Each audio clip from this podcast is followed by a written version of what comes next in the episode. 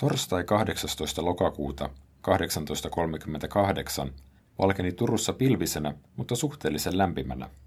Jo aamu varhaisella elohopea oli kohonnut kahdeksaan asteeseen. Päivän mittaan aurinkokin pilkisteli, kun Turun kaupunginlääkäri August Wilhelm Ballenius tarkasti Brinkkalan talon alakerrassa sijainneella poliisilaitoksella 51 naisen suun, nielun ja sukuelimet. Emme tiedä, saapuivatko naiset paikalle kutsuttuina, käskettyinä vai kovakouraisemmin kiinni otettuina. Joka tapauksessa tarkastus ei ollut vapaaehtoinen, vaan kyseessä oli poliisikamarin asettama velvollisuus. Poliisilaitoksen käytössä oli vain muutama huone, joten tungoksen, mielipahan, suoranaisen vihan ja myös lääkärin urakan on täytynyt olla melkoinen. Jos Valleinius tutki kupan, tippurin ja visvasyylän oireita viiden naisen tuntivauhtia, aikaa kului kymmenen tuntia. Kaikki tarkastettavat tuskin olivat yhteistyöhaluisia. Samalla naisten henkilötiedot, asuinpaikka ja terveydentila merkittiin pari viikkoa aikaisemmin käyttöön otettuun tarkastuskirjaan. Hyvät kuulijat, tervetuloa jälleen kerran pitkästä aikaa historian nurkkapöydän pariin. Minä olen Heikki Laurila. Ja minä olen Ilkka Hemmilä. Tällä kertaa historian nurkkapöydälle on nostettu kirja nimeltään Musta Maija ja Kirppu Kaisa, seksityöläiset 1800-luvun alun Suomessa. Puhumme tänään siis suoraan seksistä. Teos pohjautuu Turun kaupungissa noin 10 vuoden ajan 1838-1848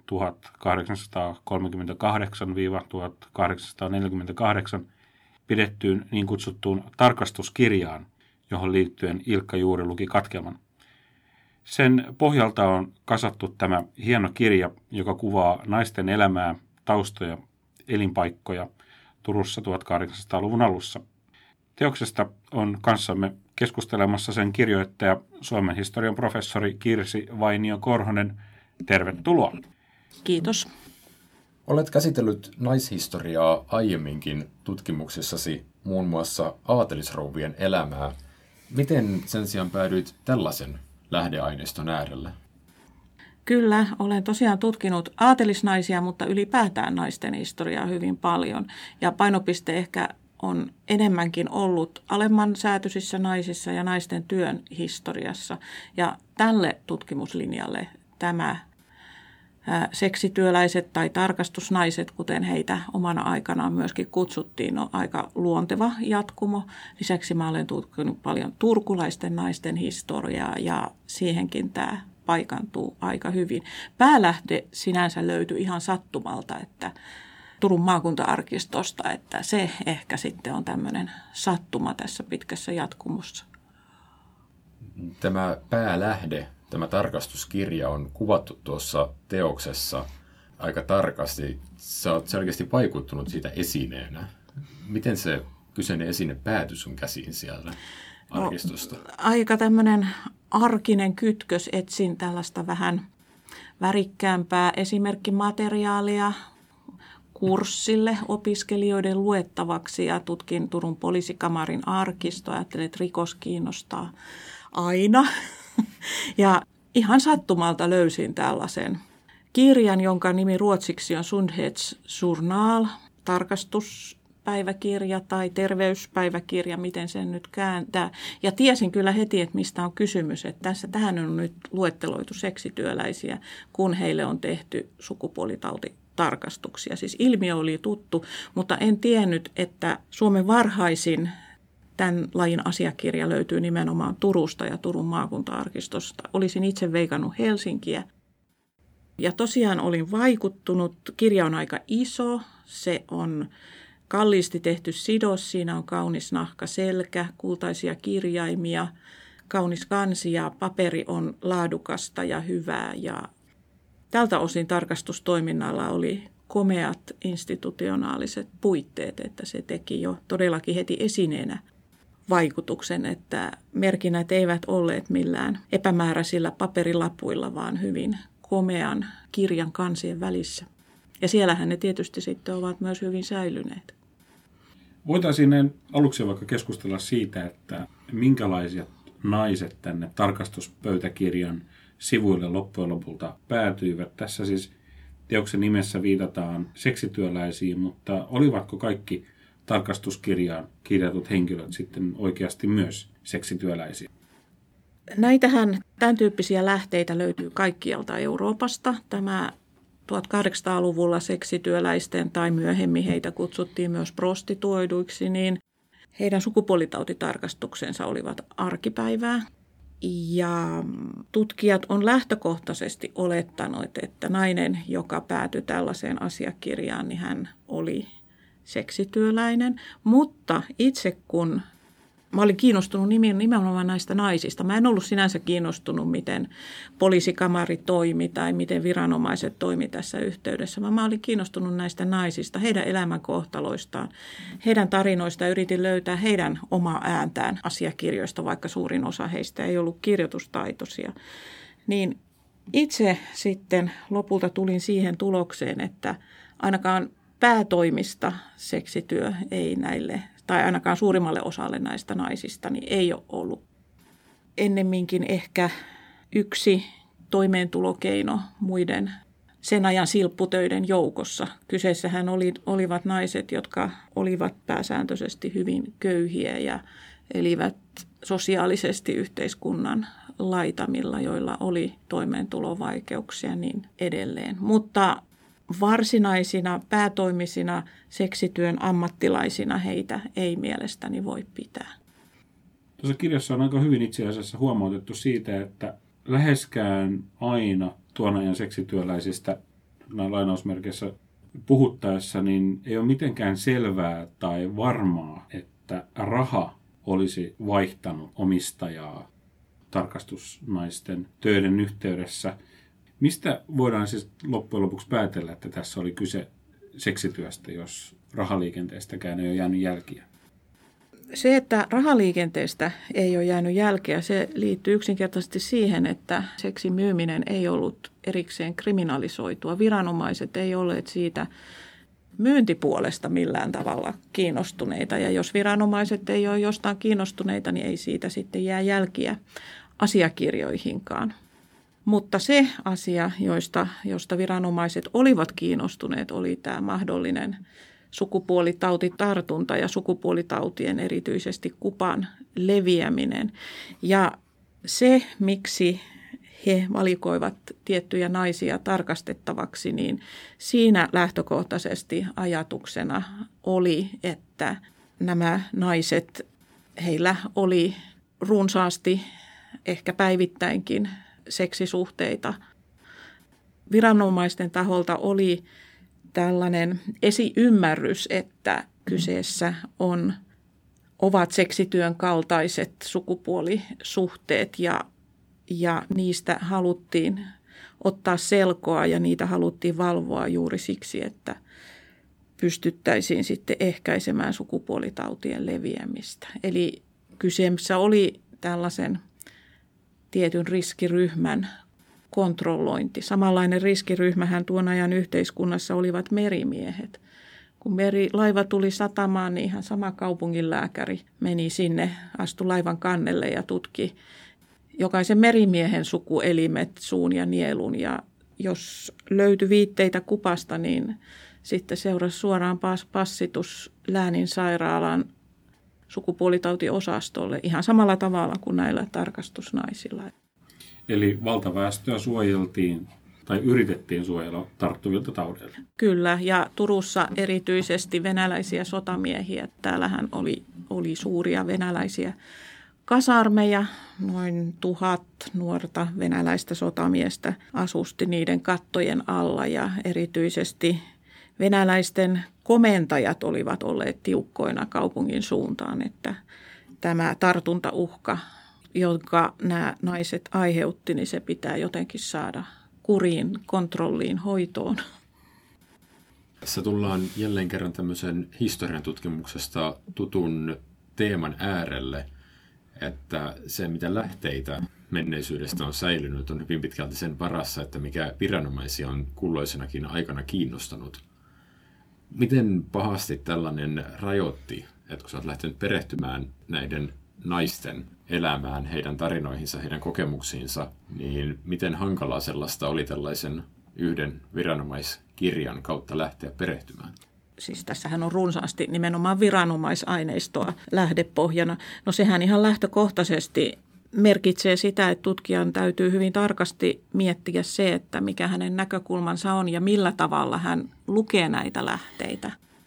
Mitä hän haluaa sieltä nostaa esiin ja millä tavalla. Sehän on myöskin, nämä asiat on tällaisia historian tutkimuksen tekemisen tekniikkaa, jota esimerkiksi mikrohistorioitsijat, jotka alun perin tutkivat hyvin vanhojakin ilmiöitä, keskiaikaa, uuden ajan alkua, ja joilla oli myöskin käytössä ainoastaan näitä viranomaisasiakirjoja, ja he kehittivät näitä tekniikoita, että miten viranomaisasiakirjoista pystyy kuitenkin lukemaan ja kuulemaan myöskin tämmöisen yksittäisen, kenties tutkittavana tai tuomiolla olevan ihmisen ääntä. Mutta se, se todellakin edellyttää sen, että tutkija ottaa tämän tyyppisen lähtökohdan ja pyrkii tekemään oikeutta näille yhteiskunnan vähäosaisille, kuten tässä kirjassakin on kysymys. Teosta lukiessa alkaa ihmetellä hieman laajemminkin 1800-luvun ihmisten suhdetta seksiin ja seksuaalisen kanssakäymiseen. Ajasta muistetaan ehkä päällimmäisenä tämmöinen viktoriaaninen kulttuuri, joka oli hyvin jäykkää ja pintakoreaa, Siksi tuleekin yllätyksenä, kun kirjoitat, ja kuten äsken sanoit, että prostituutio ei ollut vielä rikos 1800-luvun alun Suomessa. Kumminkin tällaisten tarkastusnaisten maine oli tietyllä tapaa hyvin tunnettu. Olet saanut viranomaislähteistä lukea, että tarkastetut naiset viettivät, ja suora lainaus, tunnetusti irstasta ja pahantapaista elämää.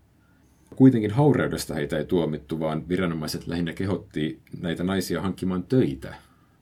Mikä oli siis viranomaisten suhde näihin tarkastusnaisiin ja heidän ammattiinsa? Joo, tässähän tuli todella monipolvinen ja erittäin hyvä kysymys. Ja tästä mä nyt lähtisin ensin purkamaan tätä 1800-lukua. Sehän on pitkä vuosisata.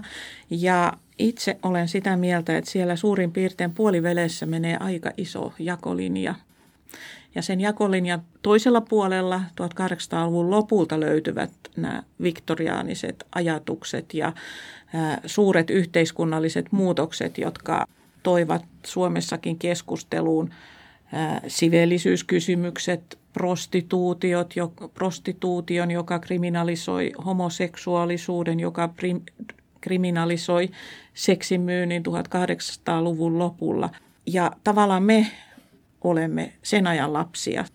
Automaattisesti, jos me mietimme tämän tyyppisiä asioita, niin meillä tulee tämä tiukka sukupuolimoraali, viktoriaaliset tavat. Se on ensimmäinen, joka meille tulee mieleen, koska se on tavallaan meidän selkäytimessä. Kirjallisuus, elokuvat, kaikki on niin kuin rakentanut tätä kuvaa. Ja silloin meillä on vaikea nähdä kauemmas historiaan ja ihan sinne 1800-luvun alkupuolelle. Mun mielestä se maailma oli vielä kiinni tiukasti 1700-luvussa ja 1700-luku, kuten Foucaultkin toteaa, niin oli näissä seksuaaliasioissa ihan vielä toisenlaista aikaa. Avioliiton ulkopuolista seksuaalisuutta suitsittiin jopa lainsäädännöllä, mutta toisaalta sitten se, miten ihmiset eli elämäänsä, niin siellä on paljon iloisempia ja valosampia ja erottisempia sävyjä kuin esimerkiksi 1800-luvun maailmassa. Eli tämä mun kirja liittyy vielä tähän aikaisempaan, vanhempaan, ehkä eroottisesti monella tavalla sallivampaan maailmaan kuin mitä sitten tuli tavaksi 1800-luvun jälkipuolella. Eli tämä on aina syytä muistaa, että 1800-luku ei ole yksi monoliitti, joka on ollut koko ajan samanlainen, niin kuin ei mikään aika ole. Mä tein myös tämän havainnon, että tässä kirjassa olevat sisällöt yllättää lukijansa vain, jos se lukijalla on päällään tämmöiset viktoriaanisen moraalin silmälasit. Että tavallaan sen jälkeen, kun ne silmälasit ottaa pois, niin tämä tilanne muuttuu heti paljon ymmärrettävämmäksi. Kyllä, nimenomaan. Ja tavallaan tämä kirja haluaa myös avata näitä seksuaalikysymyksiä tässä valossa ja kun olen jutellut ihmisten kanssa, siis ihan kaikenlaisten lukijoiden kanssa, niin tämä on ehkä se asia, joka yleensä lukijaa kuin lukija on kaikkein eniten hämmästyttänyt, että jaa, etteikö se olekaan ollut aina semmoista tiukkaa, tiukka piposta siveyden sipulien aikaa, se mennyt maailma. Mä tässä aloin miettimään, että kuinka paljon me saadaan nyt kiittää tämmöistä tiettyä itsesensuuria, viittaa tässä kirjassasi aika hyvin tämmöiseen kansanomaiseen suulliseen seksiin ja erotiikkaan liittyvään runouteen, joka on siis vaiettu. Siitä ei ole niistä niin Lönnruutin keräämistä erottisista asioista ei ole juurikaan on niin kuin puhuttu, niitä on julkaistu vasta kuin 90-luvun puolella tai 1900-luvun puolella. Siis todella meidän elinaikana niin. vasta. Eli toisin sanoen, jos me oltaisiin niin kuin Kalevalan rinnalla, olisi julkaistu tämä niin kuin kalevalainen erottinen versio, niin ehkä meidän näkemyksemme siitä 1200-luvusta ja seksielämästä siellä olisi varmaan vähän erilainen. No ihan varmasti ja, ja nimenomaan tämä 1800-luvun alussa kerätty kansanomainen seksirunous, niin se on yksi erinomainen lähde myöskin tämän ajan ihmisten ja etenkin, jos käytetään nyt tämmöistä sen ajan sanaa kuin rahvaan käsityksiin ja myös alempiin yhteiskuntaluokkiin kuuluvien naisten käsitykseen seksistä, seksielämästä ja seksuaalisuudesta, että siellä on paljon semmoisia asioita, että tuntuu, että me vasta sen viktorianisen ajan jälkeen, niin vasta nyt ihan nykyaikana ollaan jollakin tavalla lähestymässä sellaista iloisuutta ja vapa- vapautuneisuutta seksiin liittyen kuin mitä niistä runoista kumpuaa. Muistelisin lukeneeni yliopisto-opinnoissa, en muista enää teoksen nimeä, siitä on kumminkin jo monta vuotta, kun olen sen lukenut, tällaisen kurssikirjan, joka käsitteli ylipäänsä perhehistoriaa ja tällaista lainsäädäntöä, mikä siihen liittyi, ja myös seksuaaliseen kanssakäymiseen nimenomaan 1800-luvun lopun Euroopassa. Ja et juuri silloin, sinä aikanjaksona, tällaisia perhe- ja sukupuolielämän käsityksiä, mitä sitten sen jälkeen 1900-luvulla on pidetty jotenkin ikiaikaisina, niin ne onkin kirjoitettu säännöiksi vasta siinä kohtaa. Nimenomaan. Ja toivon, että tämä kiltäkin osin olisi tällainen silmiä avaava, että tavallaan se historiallinen perintö, jota me kannamme, me kannamme kaikki tätä perintöä, minkä sä äsken kuvasit, niin ehkä jo ymmärrys siitä, että tämä ei todellakaan ole ikiaikainen, vaan siellä menneisyydessä on ollut hyvin monenlaisia näkökulmia seksiin, niin voisi tuntua vapauttavalta myös nykyajan ihmisestä. Miten näihin tarkastusnaisiin ja seksiin siis suhtauduttiin? Oliko he aikanaan sellaista niin kuin yhteiskunnallista marginaalia, mitä me ehkä hahmotamme just kun on tarkasteltu prostituoituja vaikka populaarikulttuurissa, joka liittyy siihen viktoriaaniseen aikaan. Lähtökohtaisesti nämä naiset oli hyvin erilaisessa asemassa kuin jos me esimerkiksi puhutaan Helsingin prostituutiosta siinä vuoden 1900-luvun tienoilla. Silloinhan prostituoidut olivat yleensä hyvin yksinäisiä, nuoria, maalta tulleita naisia, se oli enemmistö.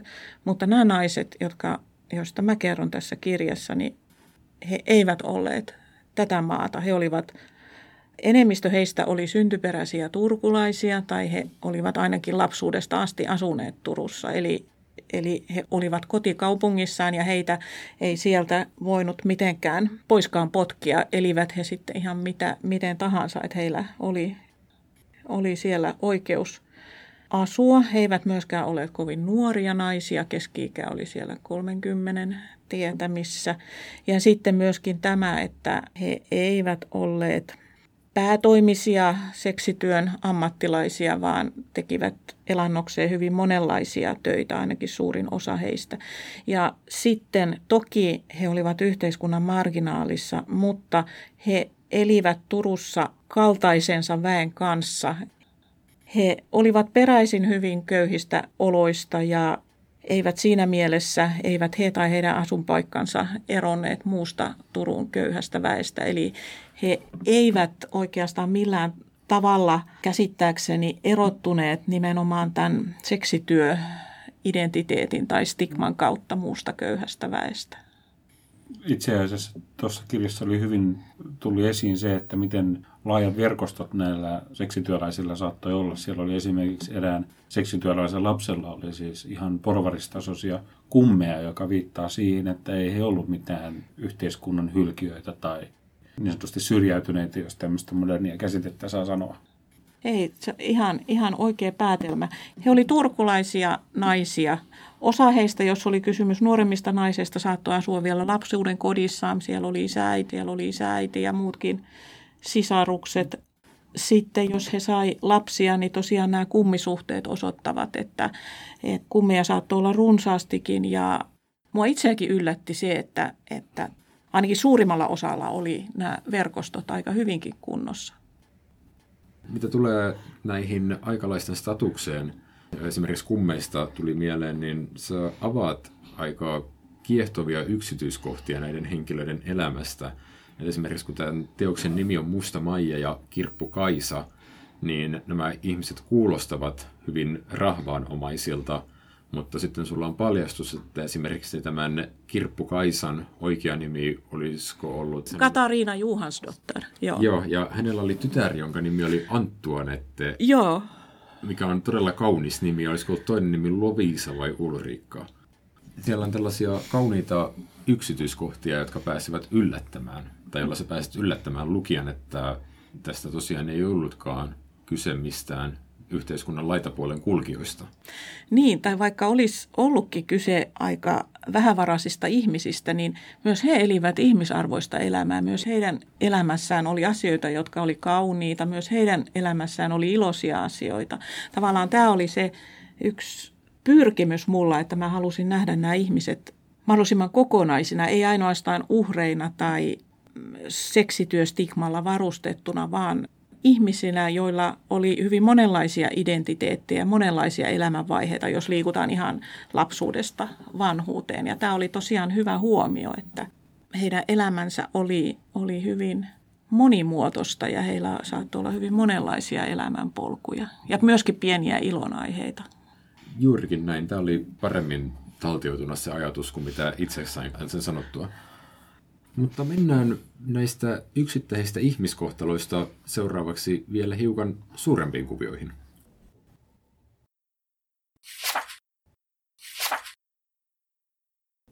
Professori Kirsi Vainiokorhonen, koukataan seuraavaksi aiemman tuotantosi kautta.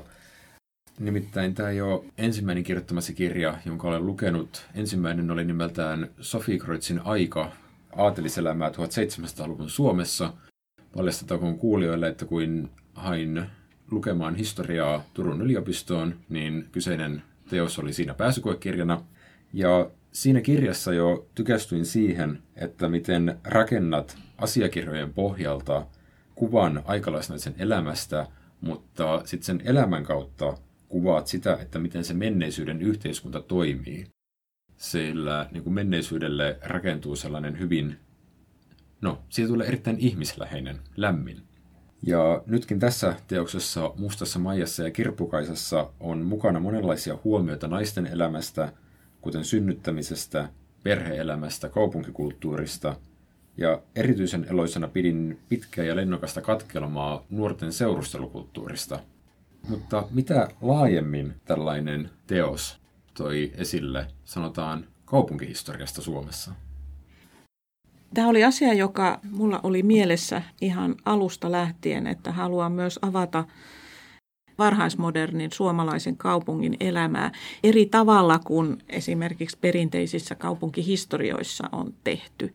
Kaupunkihistoriahan on paljon kaupungin hallinnon historiaa ja kaupungin hyväosaisten, kaupungin eliitin historiaa ja siellä sitten asukkaiden enemmistö, joka kuitenkin aina on ollut köyhää köyhää väkeä niin ennen kuin nytkin, niin, niin saa hyvin harvoin ääntänsä kuuluville. Eli tämä oli myöskin tämmöinen tärkeä missio tässä kirjassa kuvata siten, että miten vähävarainen ihminen eli tuon ajan kaupungissa.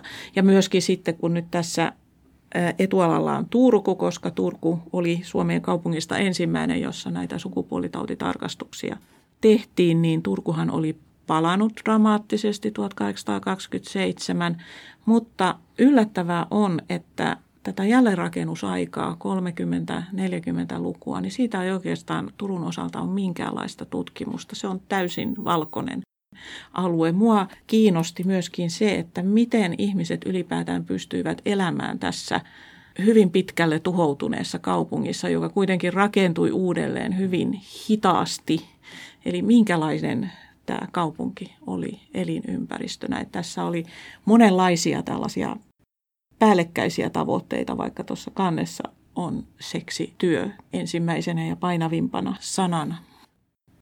Uskallatko lähteä vertailemaan, että miten tämä turkulaisten seksityöläisten elämä ja tässä kuvatut kohtalot, niin onko ne tutkimustulokset yleistettävissä sitten esimerkiksi vaikka Helsinkiin, Viipuriin? Sen tiedän ainakin, että ne on yleistettävissä Tukholmaan, koska Tämä on ensimmäinen äh, tutkimus Suomessa, joka liikkuu näin varhaisessa ajassa. Siis Suomessa on tutkittu prostituutiota paljonkin, mutta ne kaikki on sieltä 1800-luvun lopulta tai 1900-luvun alusta, ainakin pääsääntöisesti. Mutta Tukholmasta on jonkin verran tutkimusta esimerkiksi 1700-luvun osalta. Myös Oslosta olen lukenut yhden artikkelin ja kyllä tämä mun mielestä vertautuu aika hyvin. Että just tämä, että he eivät kauheasti erottuneet muusta köyhästä väestä ja asuvat siellä, missä muutkin vähävaraset. Ja sitten myöskin tämä, että toimeentuloa hankittiin monenlaisista lähteistä. Niin. Ja myöskin se, että, että heitä ei pääsääntöisesti seksityön takia vainottu, vaan, vaan sitten jos viranomaiset kovistelivat, niin se oli tämä työpaikan puute esimerkiksi, joka tässä jo mainittiinkin. Ja sitten, että nämä sukupuolitaudit oli sitten myöskin se toinen kiinnostuksen kohde. Että kyllä niin kuin tämmöisiä parallelleja löytää. Jopa tuossa mainitsen kirjassa jopa Lontoon, josta löytyy 1700-luvulta samantyyppisiä piirteitä. Ja tuolta heräkin aika paljon tämän teoksen sivuilta ylipäänsä henkiin suomalaista kaupunkihistoriaa yleisesti – Eli että kaupungit ovat olleet, no yhteiskunta ylipäänsä on ollut nykypäivään verrattuna hyvin nuorta väestöä paljon, mutta myös se yllättää, että miten kaupunkien historia on aina ollut aina ja aina, ehkä vähän liioitellen sanottua, mutta silloin jo näkyy sellainen samankaltainen teema, mikä näkyy nykyäänkin, eli sellaista maalta muuton historiaa, ja että kaupungit on nuorten ihmisten ja varsinkin nuorten naisten paikkoja. Joo, nuorten ihmisten, kyllä siellä myös nuorten miesten. Et naiset tulivat piikomaan ja nuoret miehet rengeiksi tai sitten esimerkiksi käsityöläiskoulutuksen. Oppipojat ja kisällit olivat iso osa Turunkin kaupunkikuvaa tuolloin.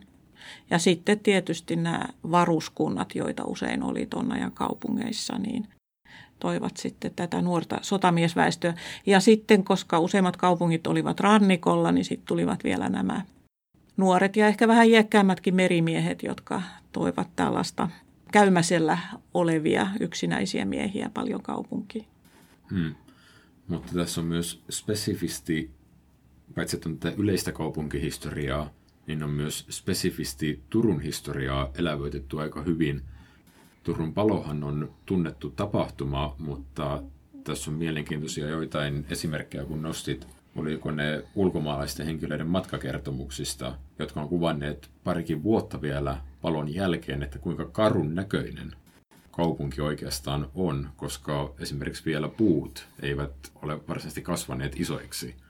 Kyllä, joo, ja tämä oli itsellenikin niin silmiä avaava, koska Turkuhan on nykyään niin vehreä puistojen kaupunki. Ja näissä kuvauksissa tosiaan sanotaan, että Turussa ei kuulu, kuule edes linnun laulua, koska täällä ei ole puita, joiden oksille linnut voisivat rakentaa pesiä tai, tai lennähtää lepäämään. Kaupungista puuttuvat myös perhoset, koska ei ole kukkivia kasveja. Eli Turku oli todella tässä suhteessa autio kaupunki tässä jälleen rakennusvaiheessa pitkään. Kuvista olen katsonut, niin mun mielestä vasta 50-luvulla alkaa puissa olla jonkinlaista mittaa, että kesti kyllä vuosikymmeniä. Se on ihan luon, puuthan kasvavat hitaasti. Eräs matkailija vertas Turkua jopa Intian Delhiä ympäröiviin autioihin kivikukkuloihin.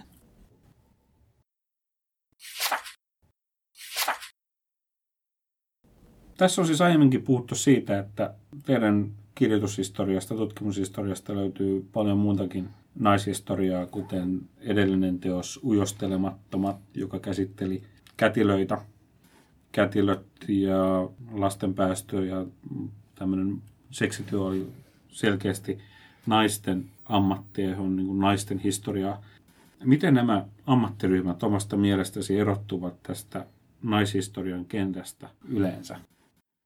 No kun tartuin tähän seksityöläisaiheeseen, vaikka mulla on hyvin vahva tausta naishistoriassa ja sukupuolihistoriassa, niin kyllä se oli miettimisen paikka, että miten pystyn niin tekemään oikeutta tämän tyyppiselle ihmisryhmälle, etenkin siitä syystä, että seksityöhön on aina voimakkaasti liitetty tällainen uhrin asema, voimakas yhteiskunnallinen stigmatisointi.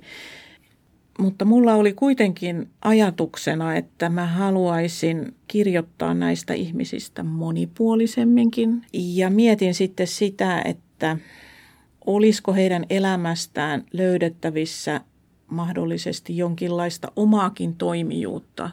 Tämä naisten toimijuus on ollut mulle tällainen rakas aihe ja se liittyy etenkin tähän. Kun näitä kätilöitä tutkin, he olivat hyvin vahvoja toimijoita yhteiskunnassa ja heillä oli jopa tällaista yhteiskunnallista auktoriteettia, mikä oli harvinaista 1700-luvun naisten kohdalla. Mutta tosiaan kun tähän seksityöläisprojektiin ryhdyin, niin oli hyvin epäileväinen, että pystynkö tämän tyyppistä näkökulmaa ollenkaan soveltamaan näihin naisiin. Mutta omasta mielestäni pystyin myös näiden naisten elämästä löytämään jonkinlaisia merkkejä myös heidän omasta toimijuudestaan. Et se oli mulle tällainen tärkeä, tärkeä löytö tässä tutkimuksessa. Esimerkiksi silloin, kun he joutuivat viranomaistoimenpiteiden kohteiksi, heitähän epäiltiin muun muassa irtolaisuudesta, siis tästä kunnollisten työpaikkojen puutteesta ja he olivat näissä irtolaisuustutkinnoissa ja saivat jopa irtolaisuustuomioita. Ja sehän ei ole sinänsä mikään ihmeellinen asia, mutta se, joka yllätti minut, oli se, että he todella panivat viranomaisille kampoihin – he jo ensimmäisissä kuulusteluissa hyvin kärkkäästi toivat omat näkökantansa esille, eivät antaneet missään periksi, eivät myöntäneet mitään. Ja tällöin oli 1800-luvullakin niin tuomitulla oli mahdollista valittaa tuomioistaan. He lähes kaikki käyttivät tämän mahdollisuuden ja he valittivat aina sinne viimeiseen mahdollisuuteen asti, eli valtakunnan hallitsijalle keisarille. Tämä oli mulle suuri yllätys, että nämä naiset, nämä kirjoitustaidottomat, hyvin alhaisessa yhteiskunnallisessa asemassa olevat naiset näin voimakkaasti pyrkivät ainakin muuttamaan heille langetettuja tuomioita. Eli tämä, tämä oli ehkä mulle itselle tämmöinen silmiä avaava asia tämän tutkimustyön kuluessa, että mulla oli tämmöinen ennakkoajatus, että mä tutkin tällaista hyvin sorrettua ja alisteisessa ja asemassa olevia, olevaa ihmisryhmää, naisia, jotka myöskin tavallaan hyväksyivät tämän kohtalonsa, mutta tämä viimeinen asia osoittautui vääräksi. Voiko ajatella näin, että tarkastusnaiset on ollut omassa puolustustoiminnassaan tai tämmöisessä aktiivisuudessaan vielä aktiivisempia kuin muu tavallinen rahvas? No nähtävästi ei. Tietysti luin asiakirjoja, kun etsin, etsin näitä tietoja näistä esimerkiksi näistä valituksista ja armon anomuksista, niin muutakin ympärillä olevaa aineistoa, niin kyllä tavallinen rahvas on valtavia määriä tämän tyyppistä asiakirjaa tuottanut, että ihan selvästi oltiin hyvin tietoisia oikeuksista, mikä, millaiset oikeudet on esimerkiksi tehdä valituksia. Ja sitten, että näitä valituksia todella tehtiin. Hyvin harva valitus tai armoanomus johti Anojalle suosialliseen tulokseen, mutta siitä huolimatta, että, että näitä valitusmahdollisuuksia käytettiin hyväksi, niin se oli mulle yllätys. Ja itselleni oli yllätys teosta lukiessa, että tietyllä tavalla myöskään ainakaan joissain asioissa he tarkastusnaiset ei olleet sosiaalisesti – mitenkään ihan niin paljon eri asemassa kuin muu yhteiskunta, ainakaan suhteessa siihen, mitä voisi luulla. Kertit teoksessa, että tähän tarkastuskirjaan päätyneiden naisten keskuudessa heidän lapsillaan tämmöinen isättömyys ei ollut juuri sen yleisempää kuin muussa yhteiskunnassa. Kyllä, kun asuttiin, he asuivat kaupungeissa, niin kaupungeissa jo tuolloin niin syntyi suuri määrä isättömiä lapsia, että Turussakin noin viides osa kaikista lapsista syntyi avioliiton ulkopuolella eikä isästä yleensä ollut tietoa. Eli nämä, tässä on, kirjassa on 164 lasta, 164 naista ja noin puolet heistä synnytti lapsia ää, Turussa asuessaan, niin, niin, niin nämä lapset oli hyvin pieni määrä tässä muiden aviottomien lasten joukossa. Eli todellakaan tässäkään suhteessa he eivät mitenkään pistä silmään. Onko mistään pääteltävissä, että nämä tarkastusmiesten lapset olisivat tavalla tai toisella kärsineet tai olleet huonommassa asemassa äitinsä ammatin tai juridisen statuksen takia? On ainakin yksi asia, jossa, johon seksityö on suoraan vaikuttanut, siis tämä, jos äiti sairasti sukupuolitautia tai oli sairastanut kupan, niin kuppahan on hyvin, hyvin vaarallinen sikiölle. Se tarttuu yleensä sikiön jo siinä vaiheessa, kun äiti odottaa vauvaa tai sitten vauva syntyy syntyessään tai syntymän jälkeen sairastuu. Eli tämä synnynnäisen kupan riski oli näiden naisten lapsilla moninkertainen tietysti muihin lapsiin verrattuna.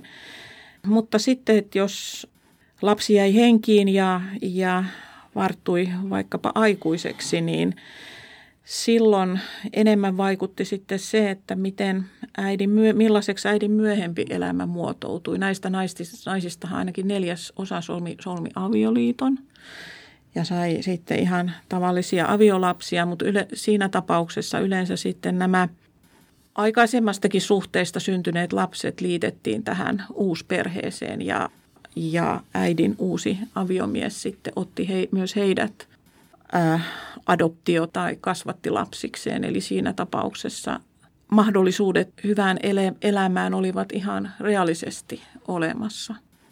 Mutta sitten taas, jos, jos äidin elämä sai vähän synkempiä polkuja. Hänelle, hän sai monia vankilatuomioita, hän oli usein hoidottavana sukupuolitautisairaalassa, niin toki tämmöinen vaikutti sitten myös lapseen. Eli hyvin monenlaisia elämänpolkuja mm. myös lasten, lasten kohdalla, mutta tämä ei ollut mikään sellainen, että jos syntyi seksityöläisen lapseksi, niin sitten elämä oli hukassa, niin tällaista kulkua täältä ei, ei löydä. Ja tästä tuli ilmi oikeastaan myös, mikä teoksessa sanot, että uusperheet olivat tuon aikana hyvin yleisiä. Jos palataan aikaisempaan teemaan siitä, mitä ollaan puhuttu, vaikka niistä viktoriaanisista perhekäsityksistä, niin se ydinperheajattelu ei ollut vielä ihan ehkä tuota aikaa.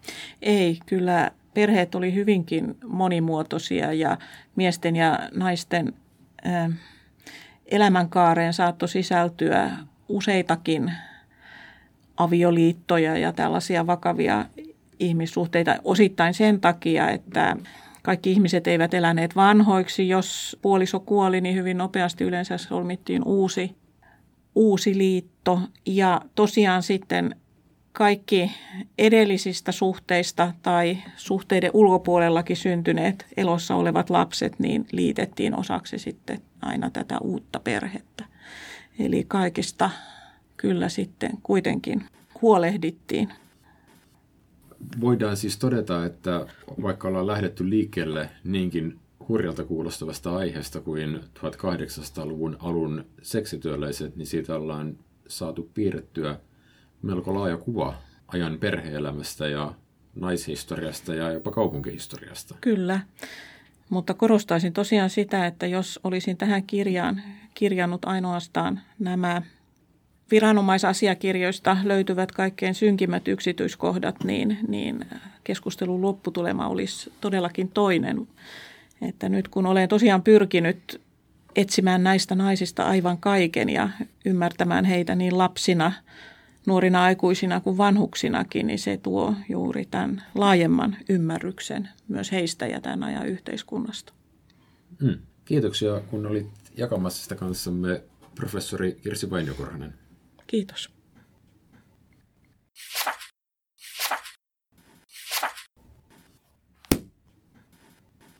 Hyvät kuuntelijat, kun me keväällä teimme edellisiä jaksoja historian nurkkapöytään, niin taisimme mainita, että jatkamme historian nurkkapöydän tekemistä aina silloin, kun meillä on aikaa.